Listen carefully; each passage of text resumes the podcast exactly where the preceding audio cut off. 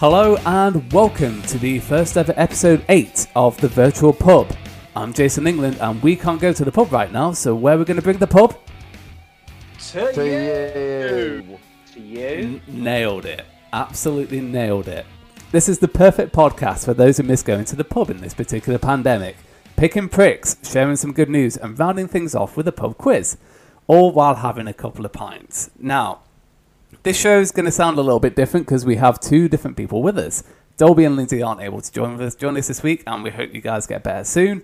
And we will just go around and introduce everybody. So, we will start with Moody. How's your week been, and what are you drinking, mate? Uh, I'm good, mate.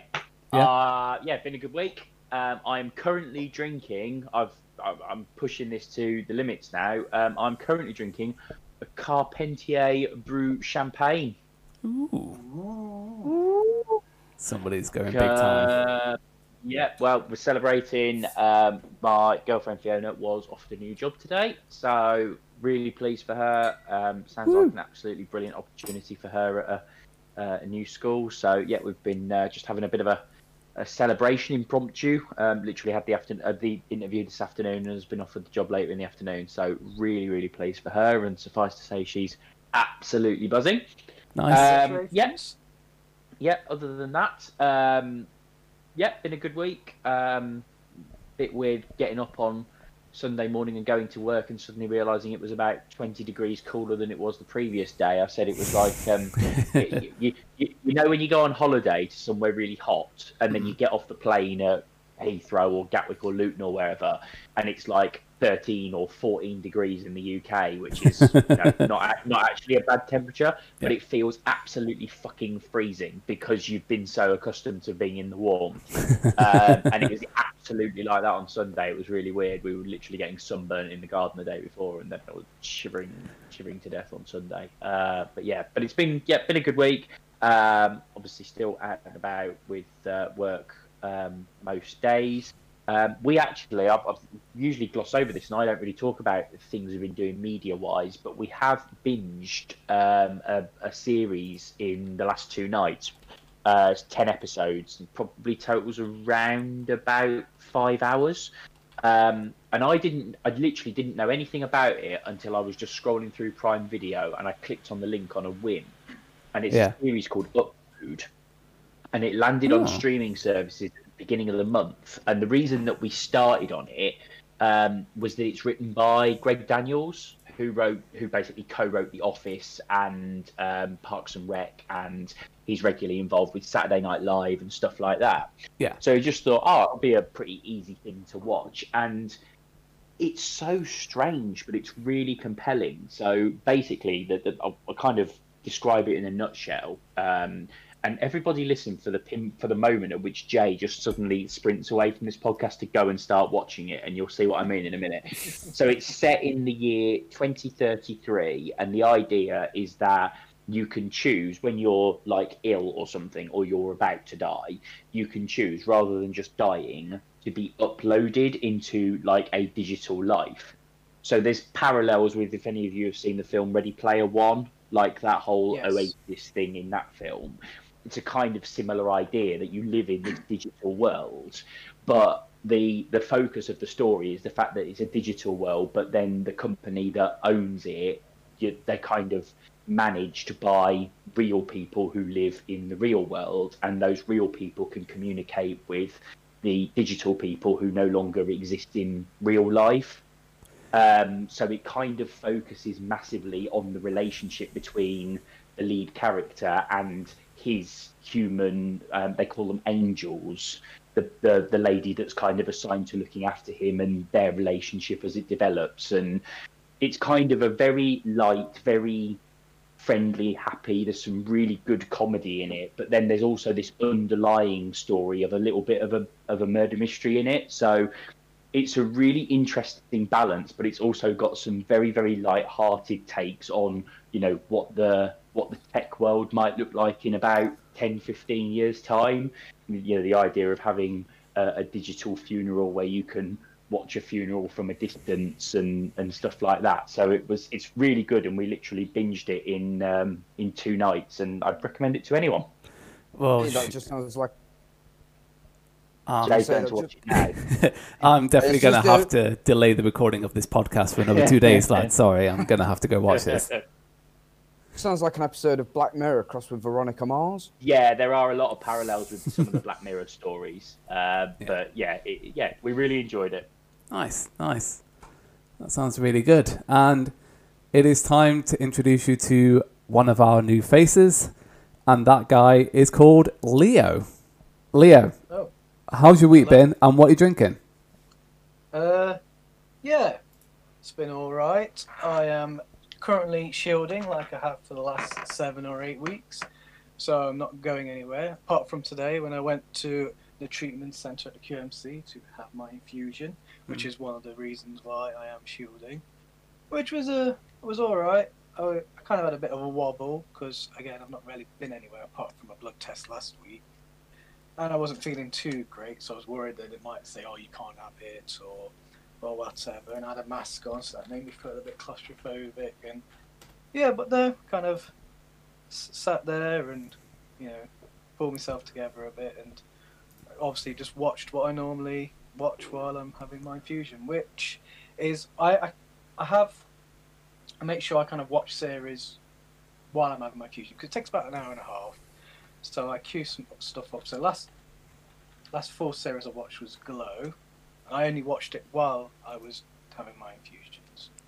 And at the moment I'm going through Locke and Key, so I'm just going to be watching that through that, and um, yeah, I'm, I'm enjoying it at the moment. What I'm drinking though, which is if any people that are on Twitch stream at the moment or who are listeners and may have uh, seen us on Saturday nights playing uh, card games is well, it's half a pint now, but it was a pint of orange cordial from one of the uh, good brands because this was quite last minute and I have no alcohol in the house. so I'm getting very merry with this, uh, you know, best brand orange squash. Oof. Are, are you are, are you saying that you're trying to simulate the uh, style of being drunk by having undiluted cordial?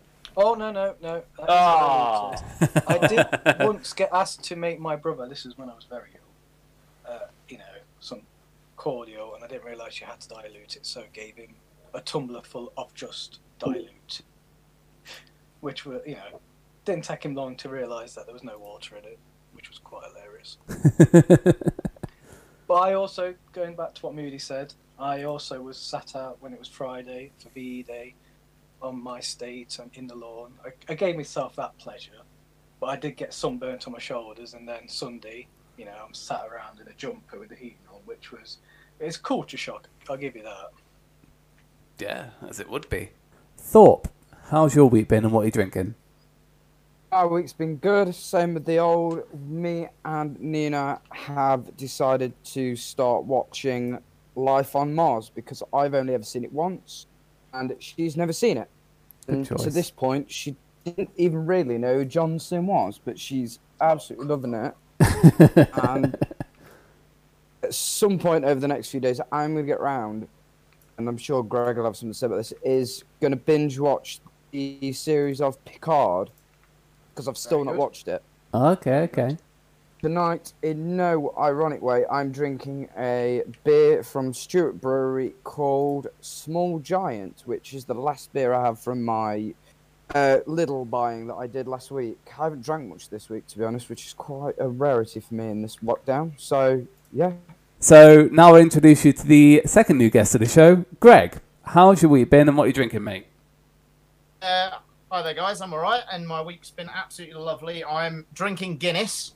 Oof. Um, one of my pub manager friends decided to post a pint of Guinness being poured, and I thought that was the nicest looking thing I'd seen since I'd been off. So I bought a crate of Guinness this week, and uh, yeah, I thought that that'd be very nice to drink. First thing I ever ever ordered in a pub. Um, yeah, I'm having a lovely week. Uh, I've been playing games, watching telly, walking the dog. Uh, got a lovely dog called Loki, who looks like a wolf. Um, part greyhound, part border collie. Very odd looking dog, big white eyes. Aw. Um, he's cute. He's very nice. and uh, yeah, uh, he's been passing the time. Uh, uh, read a good book about Richard Edwards from Manic Street Preachers, who disappeared 25 years ago. That was quite interesting. Been meaning to read that for some time. Now I have the time to do it, and uh, yeah, enjoying myself. Really, it's been uh, pretty good. And uh, yeah, in, in for the long haul because unfortunately I run a pub. So yeah, I'll be I'll be here for some time. I think. But uh, yeah, thank thank you for inviting us on, and uh, yeah, nice to speak to you all. yeah, Greg, no- I, I think I think from everything you've said there, there's a challenge I'm going to set you for this lockdown, which is if you've got a crate of Guinness, right? I'm assuming this is in cans. It is So your challenge by the end of lockdown is to be able to pour a Guinness from a can and still get that really nice um, clover in, in the top. You know what? That's a fantastic idea, and I'll, I'll find a way of doing that, and I'll I'll try and get a video of that for uh, one of these. Definitely. Yeah. Well, what do you think to this whole um? What was the thing that leaked? To like, I think it was like last week, where it's like pub um, restrictions may be that people can only enjoy like three po- three pints at one particular one particular place before being moved on because of like social distancing and lockdown laws. And the first thing I was thinking was like, I really need to buy myself a stack of like fake mustaches. Yeah, I'd, I'd I'd probably hand them out to be honest. The, we're going to struggle enough as it is without turning away uh, potential sales and people who have been that thirsty. They're not going to want three pints and go home. Let's face it. And I, I can't I can't see it working. I can't see it being policed. And I've g- I've got to be honest. It, it doesn't sound like the most practical way to run run a pub. Uh, I do think it will. Um, I don't know. It's it's quite it's quite a it's quite a, a thing to put on people. It's gonna it's gonna be like a smoking ban times a hundred. They're talking about pubs opening with beer gardens only, with table service, with um, one in, one out, and having, having some kind of card where you stamp it and you've had your third pint and then you go home it's taking an adult, telling you can't, telling him you can't bring children in, and then treating him like a child and telling him to go home. I, I, I just don't, I don't agree with it at all. But they could turn it into a government-sponsored bar crawl. You know, you have three pints in one pub, then everybody in the whole city moves around to the next pub next to it, and it's just like a n- massive kind of rotation. Everyone goes to every They'd pub. also get behind it because every trip between two different pubs would qualify as part of your unlimited exercise. So Well, I, I, I would imagine they'll they'll specify three drinks because not everyone drinks pints. So if they say three drinks, uh, I would probably serve the first one as a beer tower, which contains eight pints in Hmm. itself, which I think would be a sensible way to get round things. But I, I, I don't even see how they're going to word it. It- a quad a quad vods night would suddenly become the absolute golden ticket, wouldn't it? It's a great idea. Pub serving drinks just in Steiners. So I'm going to open on Saturday night. Uh, my DJ's just started, and after three drinks, I have to kick somebody out. It's it's, it's going to be hell. We could have like a bit of a death match. Winner stays on. Whoever The loses, you know, Death gets kicked out. name, name name the song, and you get a fourth pint. Or uh, it's ridiculous. I'll have to stop a pub quiz after two rounds. You know, it's don't offer them dessert after their meal. They've had three drinks already. You know, it's just ridiculous. We just fan. have to start putting more alcohol in food. You know, people ordering trifles that are just sixty percent proof, and I'm just gonna have to put some code up, like next to my coffee machine. I'll have latte, tea, and then I'll have a few invented ones, and I'll just make a few shorts for them so they can have that with a cake. Yeah, it's ridiculous. yeah, I'll have the cake, please. yes. yeah. I, we all love a bit of cake here. It's going to turn into fucking prohibition Chicago here from the ways you guys are talking about it. ridiculous. I was in my I was in my pub today, and my beer pumps are actually getting cobwebs on them. I, I dusted. them. Aw. It's quite a sad sight to see. yeah. they will be back and people will be there in their droves. I think the week Nice. the pubs reopen is going to be well. I could I could very realistically see that they you know declare some sort of additional bank holiday and kind of encourage people to go out and celebrate and support the industry sort of thing. Oh yeah, like the moment the lockdown is lifted, I will not survive that day. How about you, Jay? How's your week been? What are you drinking? Ah, yeah, my week's been all right, thanks. It's um, you know, when I'm trying to find something new to say for these, and you just realize that your weeks are just kind of very, very similar, and you don't really know how to like make it sound different. Um, that's kind of my week. Like I've been busy working. I've done a couple of things with my blog and my freelance work, and that's about it. Um, although today I did realize that it's um the third anniversary of when I made the Paramore sounds like Crash Bandicoot video.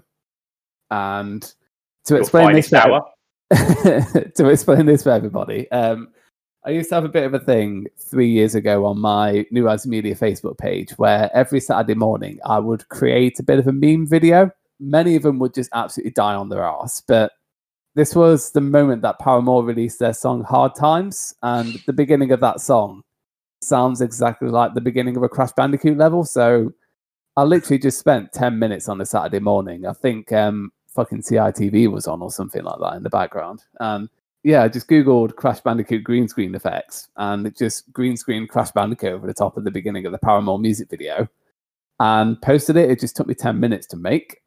And 10 million views, 30,000 reactions later. And the most important part of this is the fact that later in the evening, Moody actually did send me a message saying, Good job on the whole going viral thing, which is a personal sense of achievement for myself. And the even sweeter bit is the fact that I got to tell the Daily Mail, the Sun, and the Lad Bible individually to fuck off after they asked me if they can use if asked me for permission to use my video without credits. And as for what I'm drinking, I have decided to take this shit seriously for once. I'm not drinking Budweiser and I'm not drinking cider.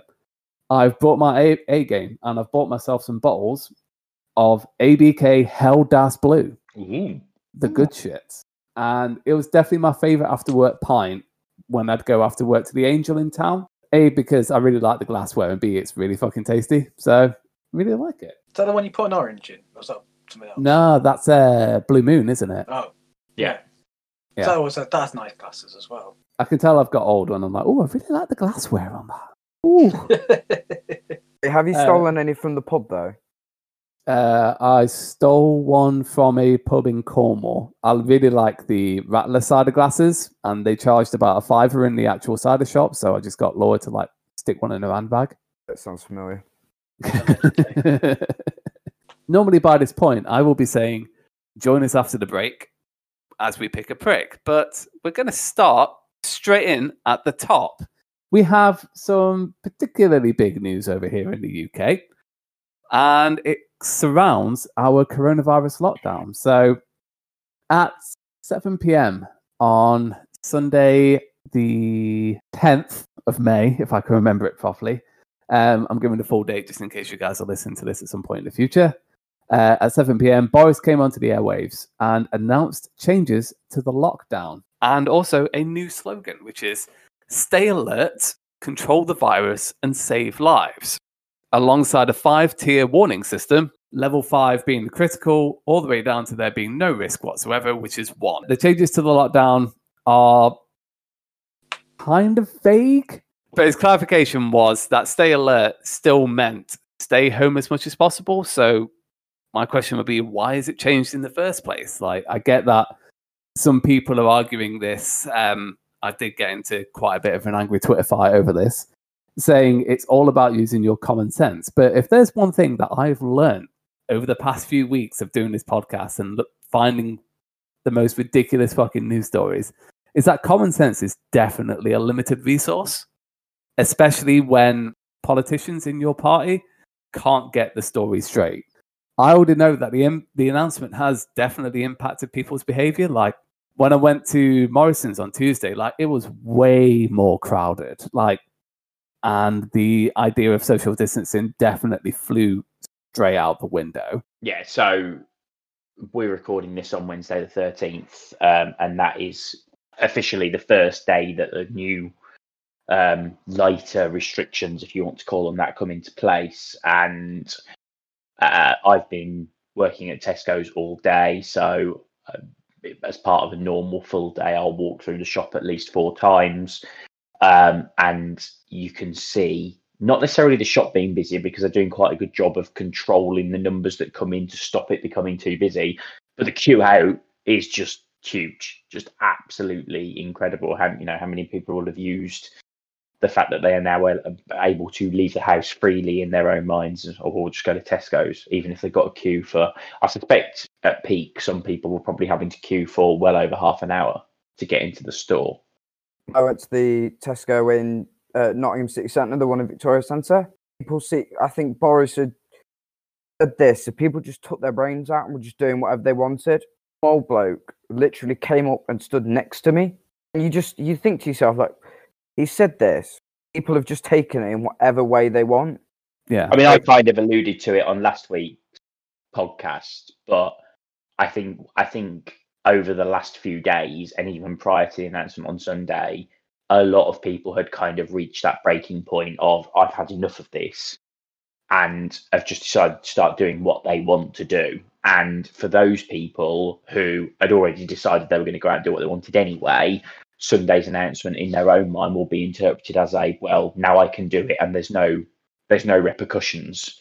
You know, uh, I thought the bit in the announcement on Sunday night around we're going to increase fines for those who break the rules. Well, I don't really understand how you can even be accused of breaking the rules short of walking up to a stranger and spitting on them. You know, pretty much everything else I think is all, almost fair game, as as demonstrated by the ludicrous um, conversations that took place on Monday morning, where you know, if you, well, I was following somebody on Twitter who was kind of keeping abreast of all of the various media outlets that the government was speaking to. So they were on Radio 4, Radio 5, ITV, BBC, and across four or five different ministers. No one, no one could even agree how many of your parents you're allowed to see at the same time, let alone how far apart you have to be.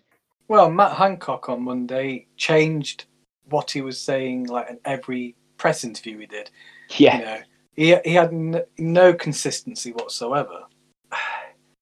You know, a lot of people have memed up already. Like, um, oh, what's his face?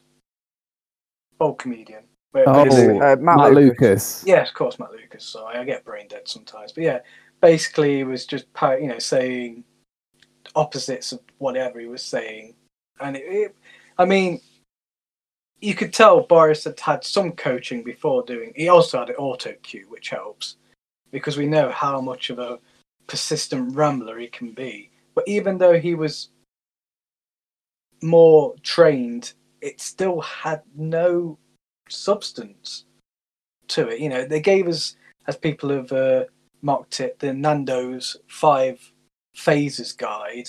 Yeah, we've got to go down to lemon and herb. Yeah, you know, and like you know, R plus infections equals you know all this stuff, and then the R rate is somewhere between 0.5 and 0.9, and one is what we don't want. So where are we at the moment? Is it more close to 0.9? I mean, today there was over the last 24 hours 494 deaths, and everyone's saying that's good because it's down from 627 that recorded yesterday or confirmed yesterday, but it's still nearly 500.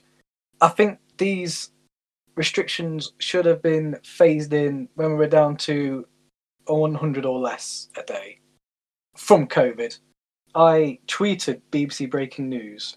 I've, I've I've seen a lot of things about this, and um, I'm not ashamed to say I do watch This Morning, and occasionally, if I uh, get up in time these days, I do watch Morning Britain, and it, it, there's been so many different interpretations of what this is meant to be that it's it's just becoming a little bit of a little bit of a joke now, um, and everyone's so fixated on these these these new rules and and how misleading they might be and I, I, I don't particularly understand their reason for changing them other than that they kind of want to maybe even pass the buck a tiny bit and and give people an inch and see if they take a mile, if that makes sense. Yeah. So that, Well, Yeah. and, and yeah, so I I listened to the the speech on Sunday night on the radio because I was working at the time, so I had the radio on in the van, and I heard it, and it, it left me with an uneasy feeling. I kind of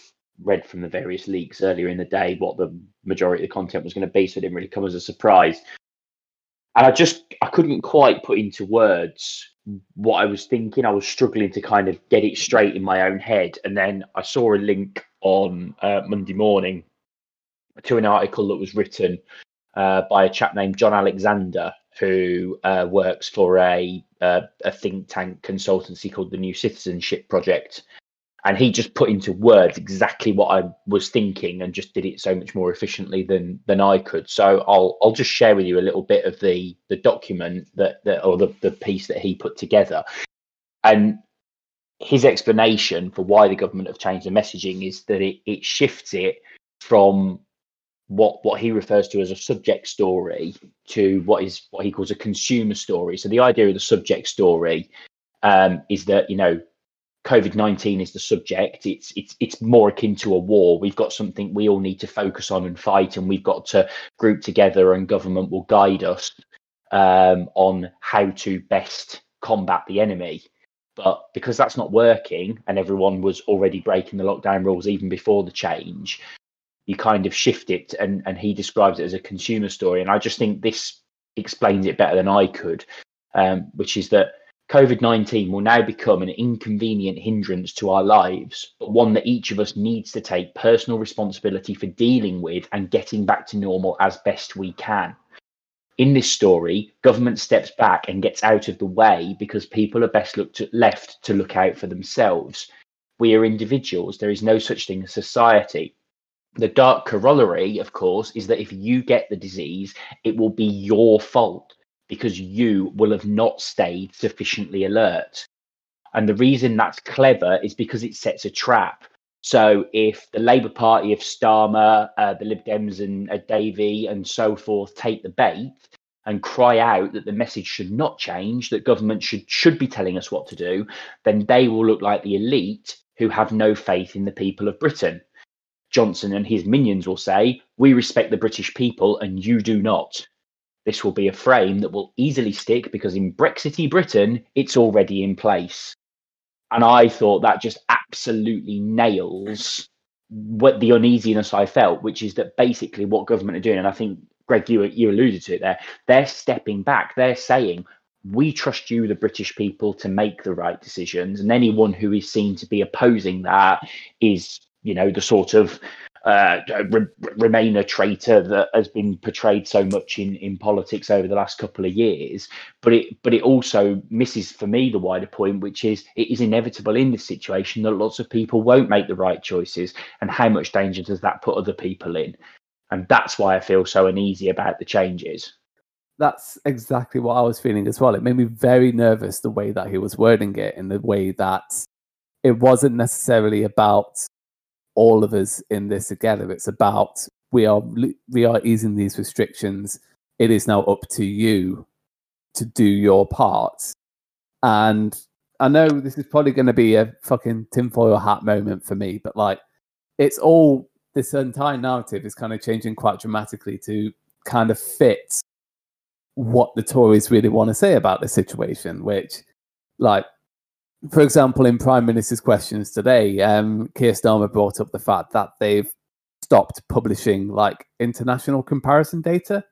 Mm. And I get that there's certain holes in like some places track the data differently to other places, but that graph has been in there for seven weeks.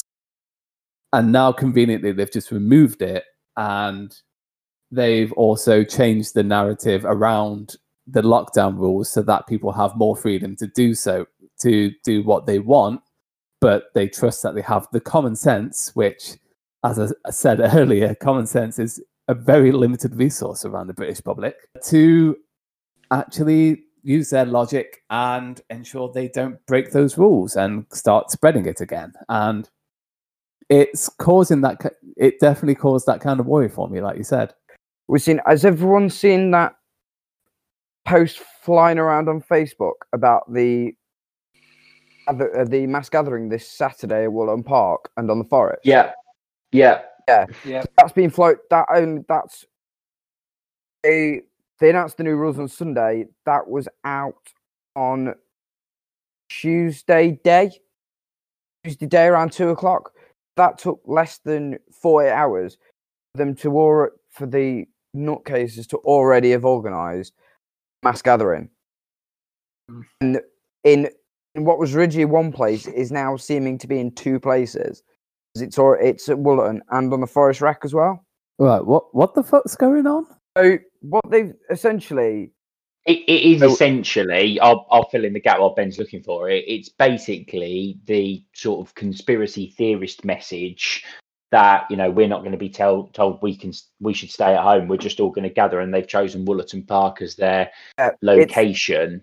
the, the exact poster says UK mass gathering Nottingham, Wollaton Park and Forest Rec Ground, Saturday the 16th of May 2020 at 12 pm. Join the UK freedom movement and be a part of the largest mass gathering since the lockdown. We say no to the coronavirus bill, no to mandatory vaccines, no to the new normal, and no to the unlawful lockdown. Bring a picnic, some music, and let's have some fun and say yes to life. Fucking hell, they're gonna absolutely hate the fact that there's a 5G tower near Wollaton Park. Jesus These are the types of people that are going to end up getting us back into full lockdown. Yeah, and let me just put a cap on this and just say, like, obviously, when we're talking about all of these idiots, this is not the majority of the public, is it? It's not everybody's doing this. It's kind of like a class that you used to be in in primary school where you'll get held back for lunchtime. And the reason why it's not because of the entire class, it's because of that one little shit in the background that just drew on the wall and ate some glue. yeah. And it's just like it's going to be the small minority that will fuck it up for us if they do. But I'm hoping that common sense prevails and, and that people do follow and I those rules. think within and I think within that, that is kind of when you look at everything, what the government is trying to pitch. If you want to try, if, you know, if you come at it from the view of wanting to give them credit, that's what they're almost trying to get across, which is it doesn't take many people doing this badly to cause a lot of damage. So everyone needs to be really, really careful and considerate of one another. I did take the time on Monday to read through the 55 odd page document because I don't work Mondays. I've got too much free time. And I, and actually, from a from a, an impartial standpoint, everything that's written makes sense. There's nothing in it that you look at and you go, well, that's just that's fundamentally ridiculous. But the whole thing is kind of written in such a way that you look at it and you go, well, if everybody does that, it will be great. But there's absolutely no way that everyone's going to do it. And if people decide not to do it, that's really dangerous. And that that I think is kind of, uh, I suppose that's quite a little, uh, quite a good summary of what we've talked about. Is that we're discussing these changes that have been made, and it's kind of saying, yeah, the changes are great as long as everybody does them. But what we're talking about here is looser restrictions when the previous restrictions weren't abided by. So as soon as they loosen the restrictions, loads of people are going to say, "Oh, well, that means I don't have to worry about anything." Yeah. yeah, yeah, And the thing that really frustrated me, I'm going to pick up on the com- on the comments that were made on Sunday night, is that, uh, and uh, forgive me, it might be Leo talked about it. You know, made this comment of, oh well, the R figure is currently somewhere between 0.5 and 0.9, and if it rises, we won't hesitate to put the lockdown back in. Well, two things on that. Firstly, where is it between 0.5 and 0.9? I know you can't put an exact figure on it, and I appreciate it. It's different in different areas, but that's a pretty fucking big range when you Mhm. talk about what the overall um, illness and mortality rates would be uh, for a disease with a with an R of 0.5 versus an R of 0.9. The other thing is you are announcing there that the restrictions are going to be lifted. Well, as soon as you lift the restrictions, the figure will go up. That is guaranteed because the Yeah. transmission rate will increase. So you can't just say if it goes up, I'll put the lockdown back in because what you're basically then saying is the lockdown will be back in in a bit. There's no guidance on how much it's got to go up. Does it have to go up to 1.5 again? Does it have to go up to 3 again where it was when this all began? And that was the bit that I got really quite annoyed about because I think it was essentially an admission that we're going to do this and we're going to see how bad it gets and then we're going to make a decision as to whether we need to when, whether we need to manage it again Yeah, and, I, and and I think it's dishonest that they're they're badging it up in in a different way because I think realistically that's what they're trying to do. exactly. I mean, to put a more realistic badge on it, and feel free to disagree with me, they are essentially trying to do the impossible. They're trying to cut infections while also me- letting more people out the homes. Yeah, yeah, like I said, that is just an illogical fallacy. Like that will not work on either side of that situation. Like, and if there's one simple piece of advice that I can give to you right now, and obviously you've probably seen all the rules yourself, but do go and get yourself educated and do have a read. But really, what you should be doing is exactly the same as what you're doing right now, which is to stay at home and that will save lives. And we should all get out of this quicker if you do. You are listening to the Virtual Pub, and that was our top news segment for the week. And we're going to change up the format a little bit. We're going to put Nottingham Unsigned right now as we have an interview with the amazing artist behind the song. So enjoy. So it's Nottingham Unsigned here on the virtual pub, and we're here today with Jed, James, and Chase from Forever in the Making. How's it going, guys? Are you alright? Hi. So, uh, so yeah, we just thought it'd be good to get together and, and have a chat a bit with you guys a bit. Um, we're obviously doing our our podcast because we can't go to the pub, and obviously you guys are, are probably in a position where you can't be playing gigs at the moment. So, uh, what are you guys up to at the moment? Uh, any anything that you're doing to uh, to fill the time? Well, I think because we can't play any gigs, and, and uh, unfortunately, we did actually have a gig lined up that was supposed to be sort of like our first one with Chase, that's had to now be cancelled. So that sort of like big showcase has had to be pushed back.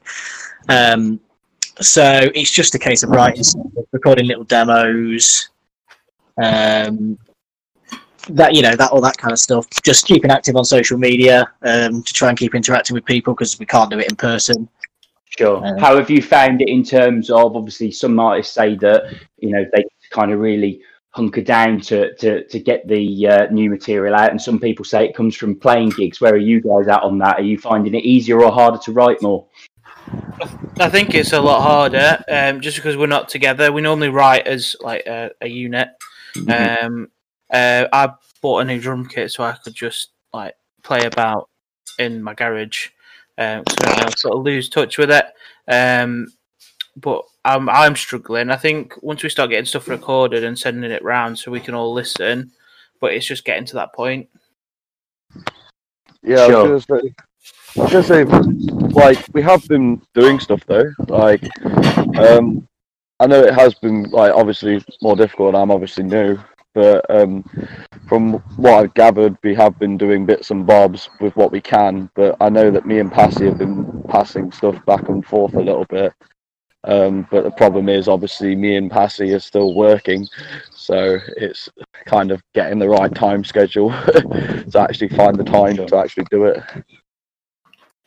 Yeah, and uh, and what what what's the plan as uh, as a band? Is it going to be trying to get gigs in for the, the moment the lockdown's lifted and the moment that venues are open, or are you are you going to sort of be waiting to see how things play out? I would think say yeah. try- Jen.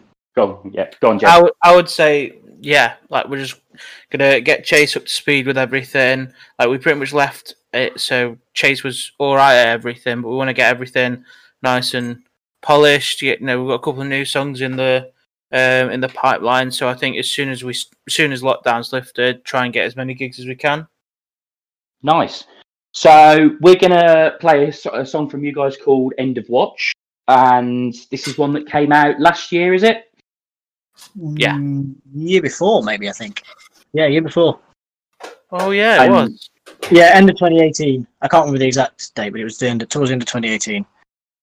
Cool. And um, is there is there any story behind that? Uh, how, how, how did that song come about? it, it it's not it, it's nothing profound it's it's actually the the lyrically uh, the stru- the sort of the lyrics are based on um, a series of Stephen King novels weirdly Okay. um, Mr Mercedes series um, but there's nothing more to it than that it wasn't you know some profound moment it's just one of us quite like the book so I wanted to write a wanted to write a song that was sort of loosely based on on the story of the of the those books. That's cool. That's cool. And, uh, and one final question for you guys then. So uh, obviously, I think we're all kicking our heels a bit and waiting for uh, waiting to be able to go out, go to clubs, play gigs, all of that sort of thing. But away from that, what's the one thing the day that we're allowed to go out and do things again? What's the thing you're most looking forward to getting out and doing when uh, when the lockdown's lifted? Getting absolutely sma- smashed. I'm just, gonna be, I'm just gonna go out and just hit a pub and just, just, just see what happens. Well, I think we'll definitely be joining you on that because uh, I think we're all feeling the same way. So uh, yeah, we'll, uh, we'll we'll we'll enjoy a beer while we're listening to this from Forever in the Making called End of Watch.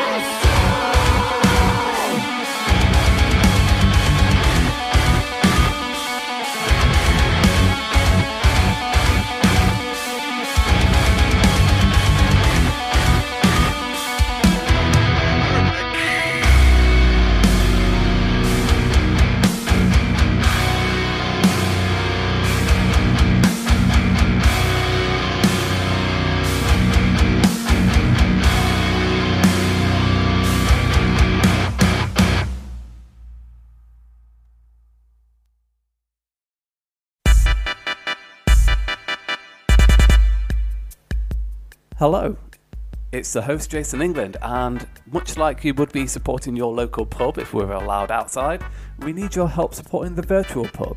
If you're on Apple Podcasts, please do subscribe to the show and give us a five star rating. It will help us so much more than you could possibly imagine. And if you're listening to us from any other podcast service like Spotify, Google Podcast, Breaker, Castbox, Radio Public, basically wherever else on the internet you can find us, then do go ahead and support us on there with a follow, a subscribe, whatever the interaction is on there, and share the show with your friends and family. We want to get this in front of as many people as possible because none of us can go to the pub right now, and we want to do our best to bring the pub to as many of you as possible. And that's enough from me. Enjoy the rest of the show.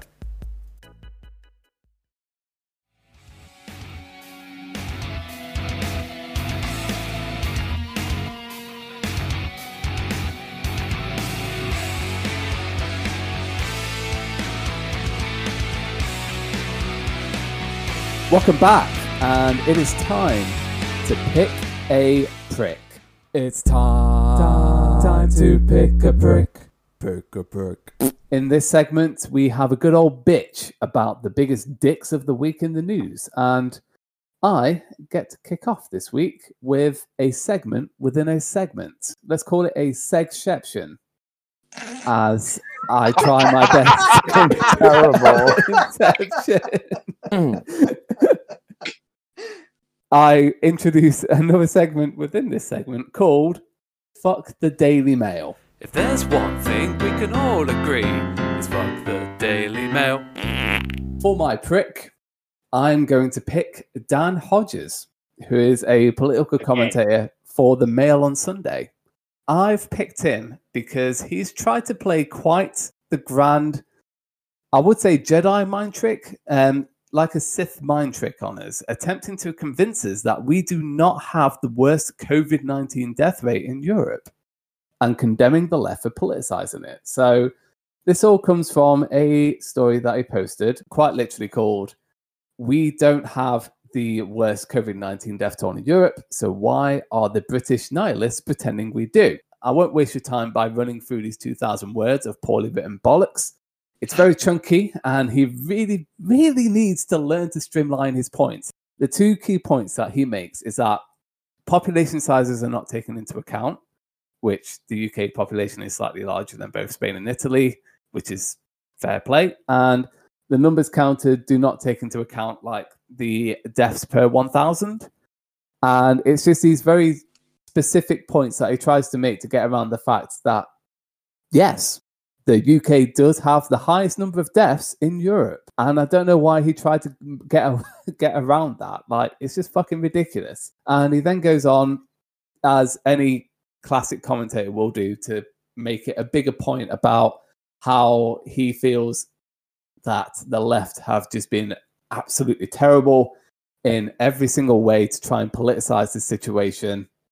He critiques how the lefties thought that the UK will be Italy in a fortnight, which, to be fair, he's got a point there.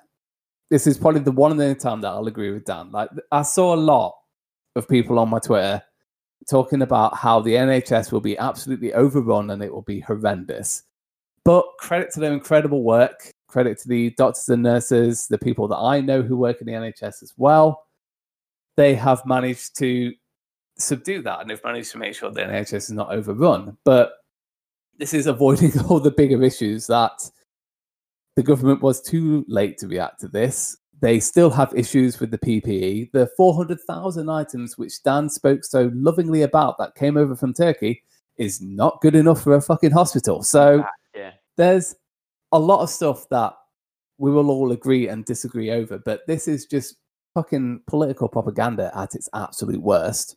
it's just standard for these sorts of quote unquote journalists to just put their point across for long enough in the hope that people will either just get bored of reading it and so assume that they must be right or just trust that so many of you know within within the article there's so many little factoids and false things that everyone is probably latched onto by lots of different people and and that gets the that's get gets the point into other people's heads, doesn't it? It's just it's just so frustrating, and as you quite rightly say, it misses the wider point, which is everything was done too late anyway. So it it was inevitable that we were going to have a a huge fatality rate, and the steps that were taken meant that we only had a huge fatality rate rather than absolutely gargantuan fatality rate. For somebody who's taken the time to write an mammoth article, which is basically summarized by saying, I'm annoyed at all the dick waving around who's got the biggest number of deaths because that's not right. He sure does spend a lot of time trying to do some dick waving around how it's not as bad as everybody thinks and here's all my evidence. It- the, the, the guy's just a hypocrite. He, he, he really is. Um, um, I mean, I know we're in fuck the Daily Mail, so this shouldn't be news to anyone, but it's just, yeah. and the hypocrisy to round off my fuck the Daily Mail bit within his own paper is absolutely hilarious. That he wrote about this. He has his like column slot that he uses every Saturday or Sunday usually. Um, so he posted it out on the Sunday, and then five days before the Daily Mail posted the headline, UK now has Europe's highest death rate. So if he's disagreeing with his own fucking paper, then yeah, go for it. But Yeah, yeah. it's just it's like those, you know, you, you know, international European comparison slides.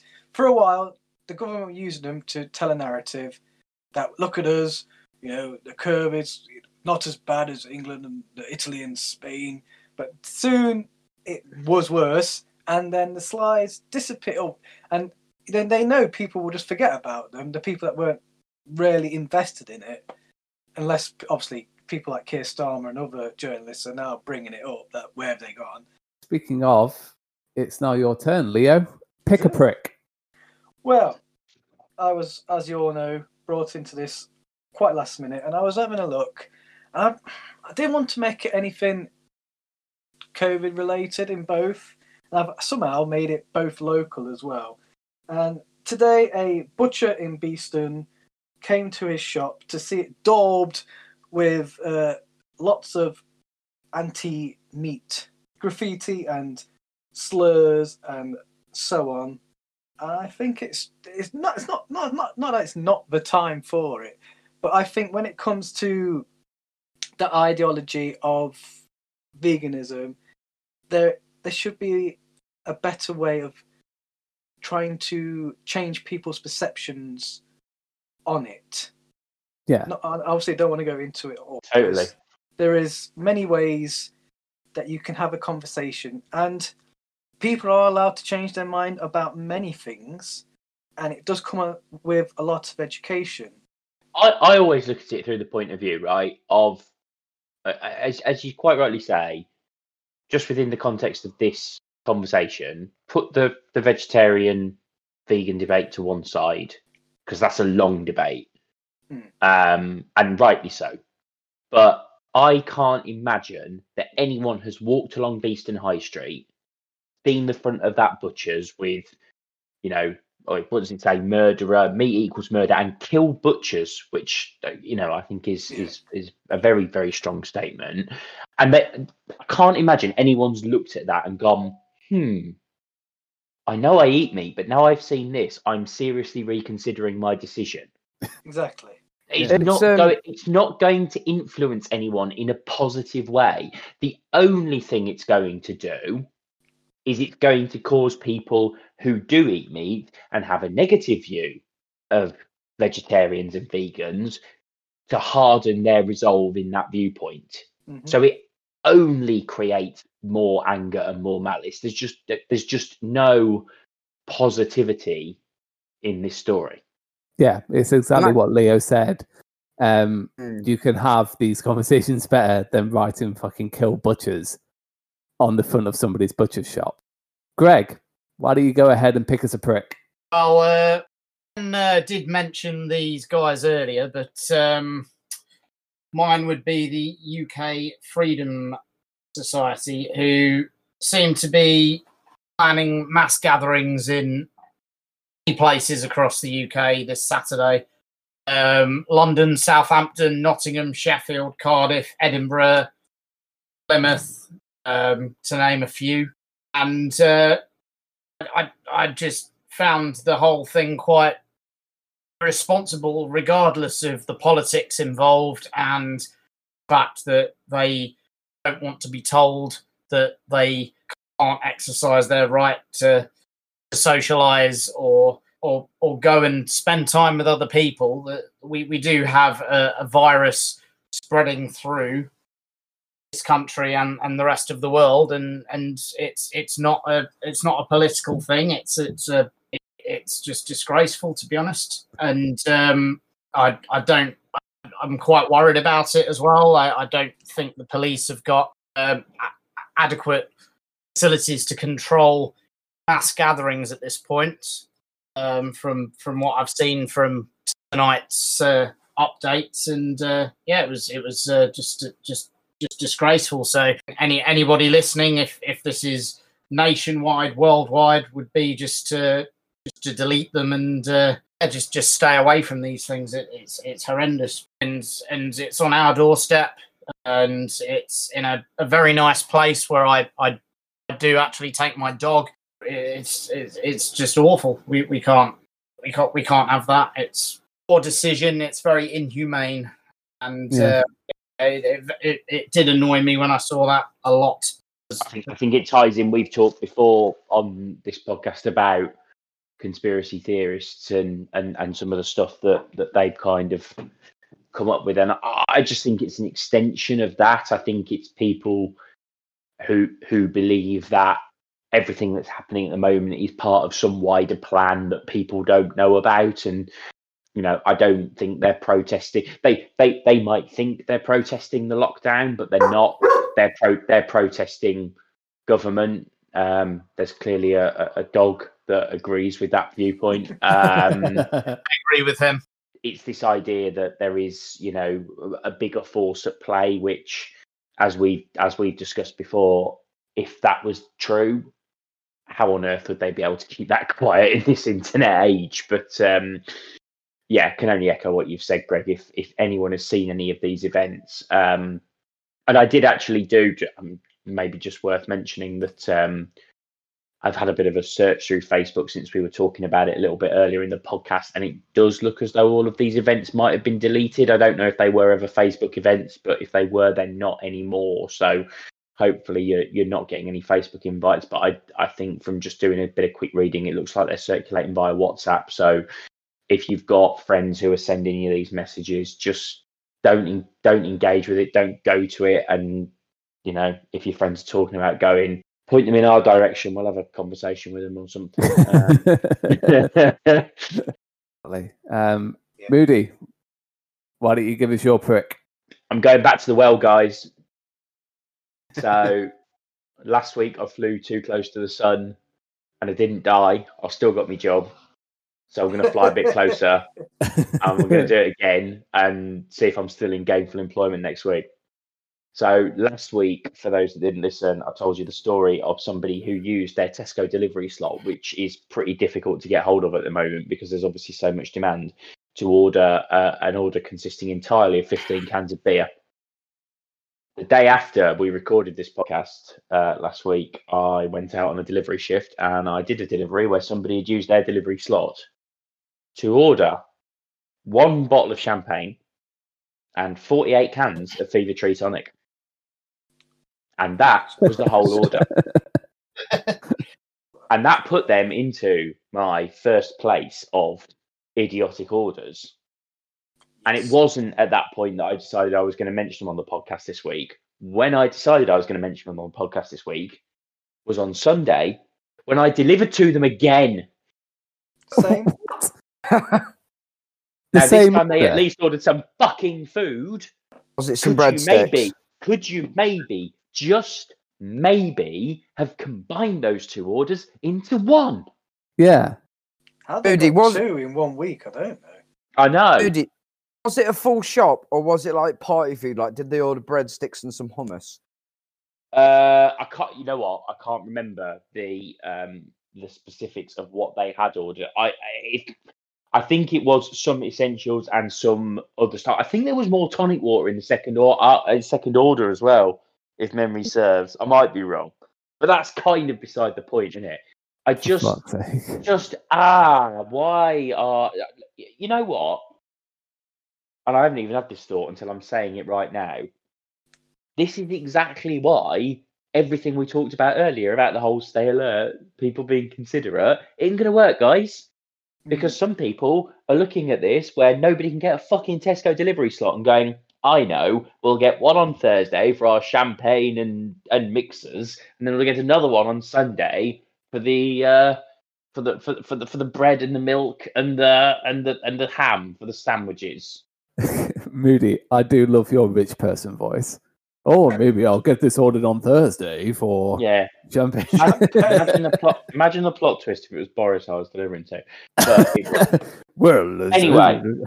anyway, I'm going to keep this brief because I think if I talk about it anymore, there is some serious danger if anyone does listen to this that they're going to go, we're just going to ring Tesco and tell them about what he's talking about and get him sacked.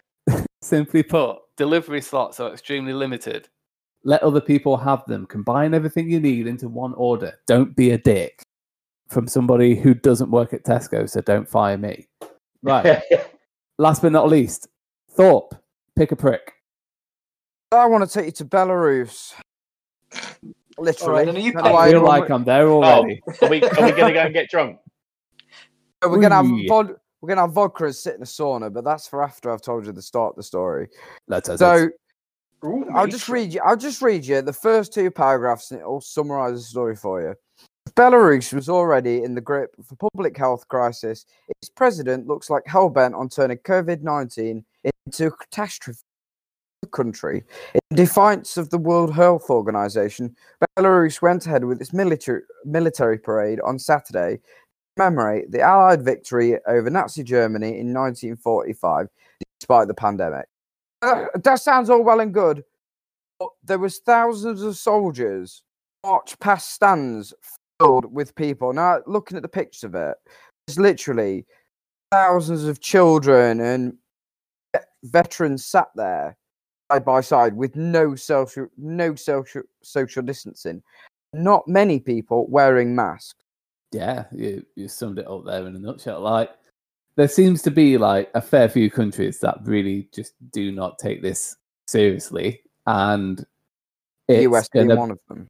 US being one of them. UK a little bit at the beginning, but they're now treating it a little bit better. Brazil is definitely a big one as well. That's not taking it seriously at all. But Belarus as well, and it's like it's going to lead to a tragedy as big as Belarus's president's hat. Like it's going to be absolutely, it's going to be, it's going to be tragic. Oh, oh, you saw that as well, did you? Yes, I did. like, geez, that's that, that is a power play. That is somebody compensating right there with a giant hat. You know what? The I'm It's, it- I'm going to it's the whole attempt to say this, but the eh? they all wear that. the tiny dick club over at Belarus. I've, I've actually learnt how to say his name as well. It's Alexander Lukashenko. Sounds like a fucking type of dance. But um, during to what during the start of this, all, all this, all this kicking off, he literally took part in an ice hockey game. And let me just find the quote. He went. He took part in an ice hockey match and said that declaring sport is the best antivirus remedy. And he said, it's better to die extending on your feet than it is to live on your knees. Just have some fucking common sense. Because when, when this was my favourite thing, you could just imagine it in the accent as well. When asked if there was anything that would stop him playing ice hockey, Mr. Lukashenko replied, It is possible, but why? I don't understand. There are no viruses here. Do you see any of them flying around? I don't see Oh. them too. This is this is a fridge. For everyone, get in your fridge, crack open some Budweiser, and stay there until this is all blown over. Forget the Winchester. It's the fridge. this is this is why Boris Johnson brought in that fucking stay alert messaging. Like you can't see it behind you, can you? You just gotta keep looking over your fucking shoulder just in case you might find Fully- it. Fully, the COVID was so so inconsiderate because if they've done this towards Christmas, the plays at Christmas, the pantomimes would have been fucking hilarious. Stay alert. You'd have had the whole audience going, COVID, it's behind you.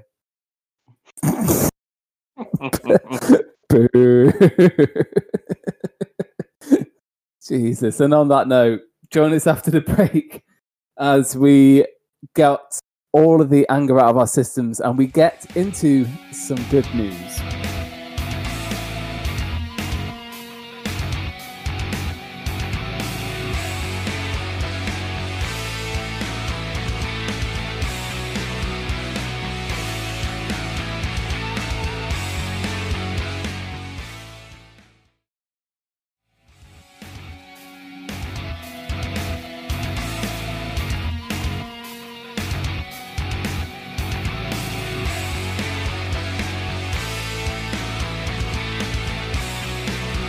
Welcome back, and we go into some good news. Now, Moody did a hostile takeover of this precious segment of mine last week, and it turns out that he did a pretty good job. So, we're going to keep this lightning round kind of format, and we're going to give everybody 60 seconds to give us their good news. So, you get five minutes of wholesomeness. And we kick off with myself. So, in three, two, one we kick off with the mayor of Flavortown, Guy Fieri, who has raised more than $20 million for restaurant workers ve- affected by coronavirus. Now, I know this is just in America, and I know in the UK we have something quite different over here, but it's pretty amazing to see when people do go out their way to help support the hospitality industry, something that is going to be greatly affected by what is happening at the moment. He is partnering with the National Restaurant Association Educational Foundation. He announced in an interview with TMZ, and he has been raising money $500 at a time. Well, he's been raising money through $500 grants through newly created Restaurant Employee Re- Relief Fund. And so far, with these 40,000 grants, he's raised $21.5 million. And I know that based on that, I will be watching a lot more diners, drive ins, and dives because Yes. A, that show is fucking awesome, and B, he's doing an amazing job for the economy. Beep. Bang on one minute. Jesus. Whew. Tell him. Right. Leo, are you ready? I'm ready. In three, two, one, go. Well, I don't know how many people know this or the wider audience, but for the last 11 years, a pair of peregrine falcons have been nesting on the Newton building at, of Nottingham Trent University. And every year they come and lay between uh, one to four eggs. This year they've laid three, and this in the last week one of them has hatched. So they have a a camera, and they normally have two cameras, but I think one's broken at the moment. So you can just put it on in the background and just watch her basically she's been sitting on it quite a lot. But uh, yesterday, I did see the dad bring up which looked like half a dead pigeon, and it was just fascinating to watch her feeding the chick, and lots of noises, and it's just something nice to have on in the background, and hopefully the other two chicks will hatch. But yeah, something something nice to watch and just see nature a bit closer up when we can't at the moment in some aspects. Let's keep the happiness going. Moody. My turn. Jay, count me in.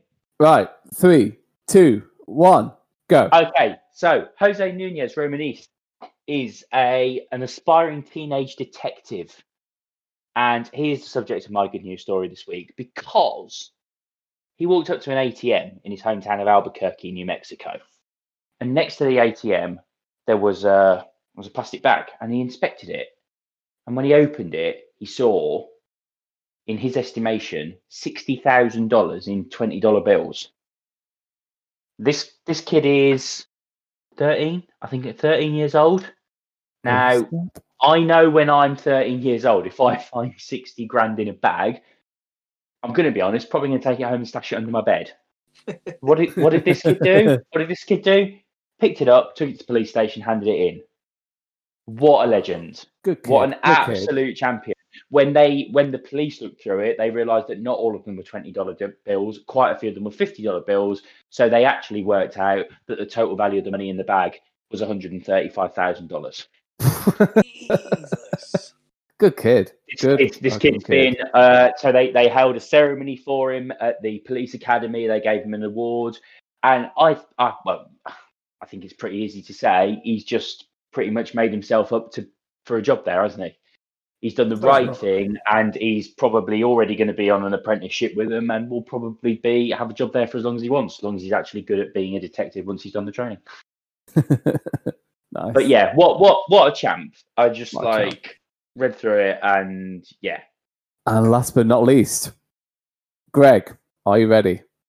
Um, In three, two, one, go. Okay, so uh, my good news story is on the theme of animals um, going back out into the wild, and specifically seagulls, um, who have flocked onto the Roman streets to rediscover their wild side, and they seem to have grown teeth because not only are they eating the scraps of what was left, but now they're actually hunting for themselves. So they're turning into hunters again. And they are specifically leg- uh, yellow legged gulls. They're eating dead animals. Italy have done their lockdown since the 9th of March. And um, yeah, it's just, it, it's, I suppose it's good news that the animals are now becoming more dependent on themselves and not on us. So wasn't there that town in Wales where all the goats just were just running amok in the town centre? Oh, nice, nice. Join us after the break as we get into the pub quiz.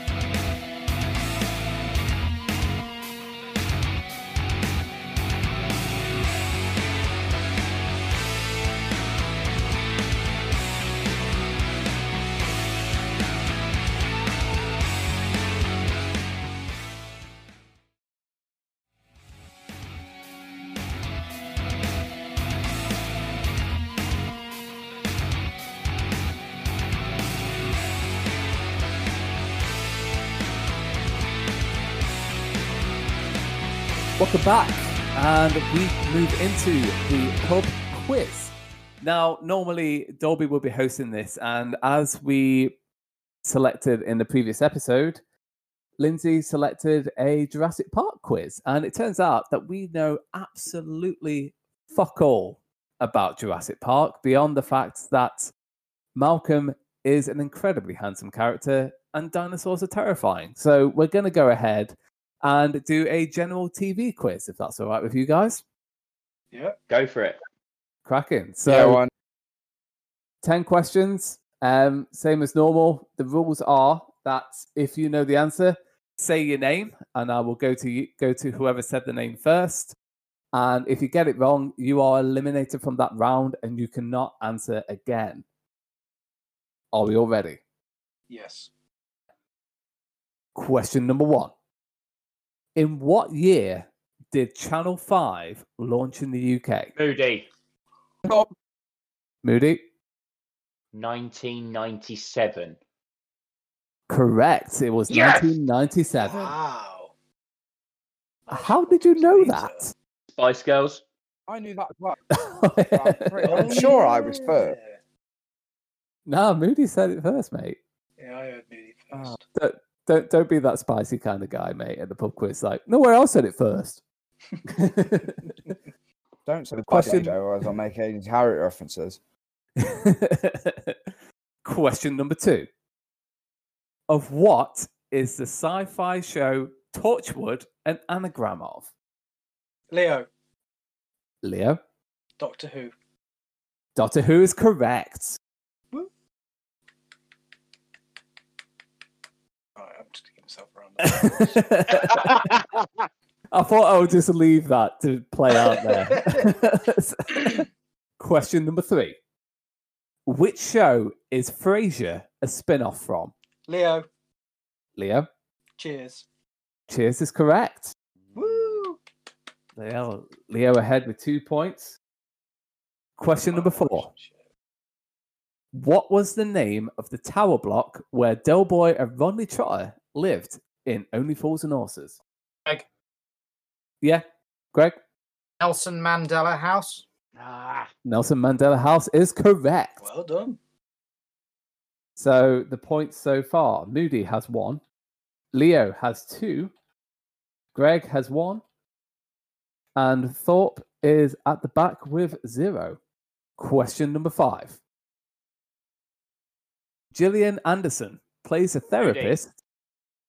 Moody, sex education. sex education is correct. Nice you, didn't one. res- you didn't respond quickly enough to my shout because if you'd not said therapist, I'd have said X Files. Yeah, I'm so happy you answered that because I was going to say I was going to say X Files. Jesus. Fucking hell. Right. Question number six. And I'm curious to see how quickly people jump in here. What is the name of the fictional borough of Melbourne where Australian soap Neighbours Moody. is set? Moody. All right, Erinsborough. Erinsborough is correct. Yes. Jesus. Moody getting the lead there on three points with Leo still at two, Greg at one, Thorpe still at zero. Question number seven. EastEnders began broadcasting on BBC in which year? Leo, Leo? 1985. Correct. Nice. Good. Good stuff. Good stuff. So now we have a tie between Leo and Moody. Question number eight Who is the longest serving presenter of the BBC children's show Blue Peter? Leo. Leo. Say Peter Purves. Incorrect. Buh. Moody. Moody? John Noakes. John Noakes is correct. Yeah. Amazing what that time, isn't it? Question number nine. What is the name of Mackenzie Crook's character in The Office? Moody. Moody? Gareth Gareth Keenan. Gareth Keenan is correct. I'm the winner. So Moody has officially won the quiz already, but that doesn't mean we can't play for pride with question number 10. The six main stars of Friends appeared in all 236 episodes. Who is the next most regular character to appear in the show? Moody. Moody? Gunther. Gunther is correct. Yeah. So that with bombshell, I knew, I knew none of that fucking quiz. I thought you'd know the soap questions, mate. You talk about neighbours all the time. I would have done if you'd have- if I've had time to know that that was coming. Do you know what I mean? If the special subject's been neighbours, which is definitely going to be the next one when I win that quiz. Yeah, well, we all had the same kind of time to find out about it, so I don't know. Fair, what to fair. excuse, Ben. My internet was quick as yours was to be. I'm I'm I'm enjoying that in uh, in Lindsay's absence. Thorpe's really picked up the baton with that. With the uh, Yes. sort of the angriness. outrage. But I'll tell you what, the first two questions, the ones that I knew, the ones that I knew, uh, I'm pretty sure Jay picked Moody and someone else in front of me. No, Well, well we listen have to the go back. Yeah. and you'll see that Moody came recorded. first, mate. I blame it on my internet then, because it's a load of shite. And also, look, Wow. A sore loser blames his tools, mate. Wow. also, no points. So- and also trying to Google Gillian Anderson and Blue Peter Longest. Google Blue Peter Longest. You never know what the fuck you'll get. It's Mick Foley tossing off all over again. Jesus. So the final scores, if I even need to go over them again, Thorpe is at zero. Greg got himself a point. Leo got three points. And with six points, Moody is our winner of the quiz for this week. Hey. Would you like to make some kind of victory speech? Only if you I'm can great. include. I'm I'm great. You all suck. Great speech. Great. Yeah. Great addition. um, we'll return to normal picking the quiz for next week rules next week when we get everybody back together.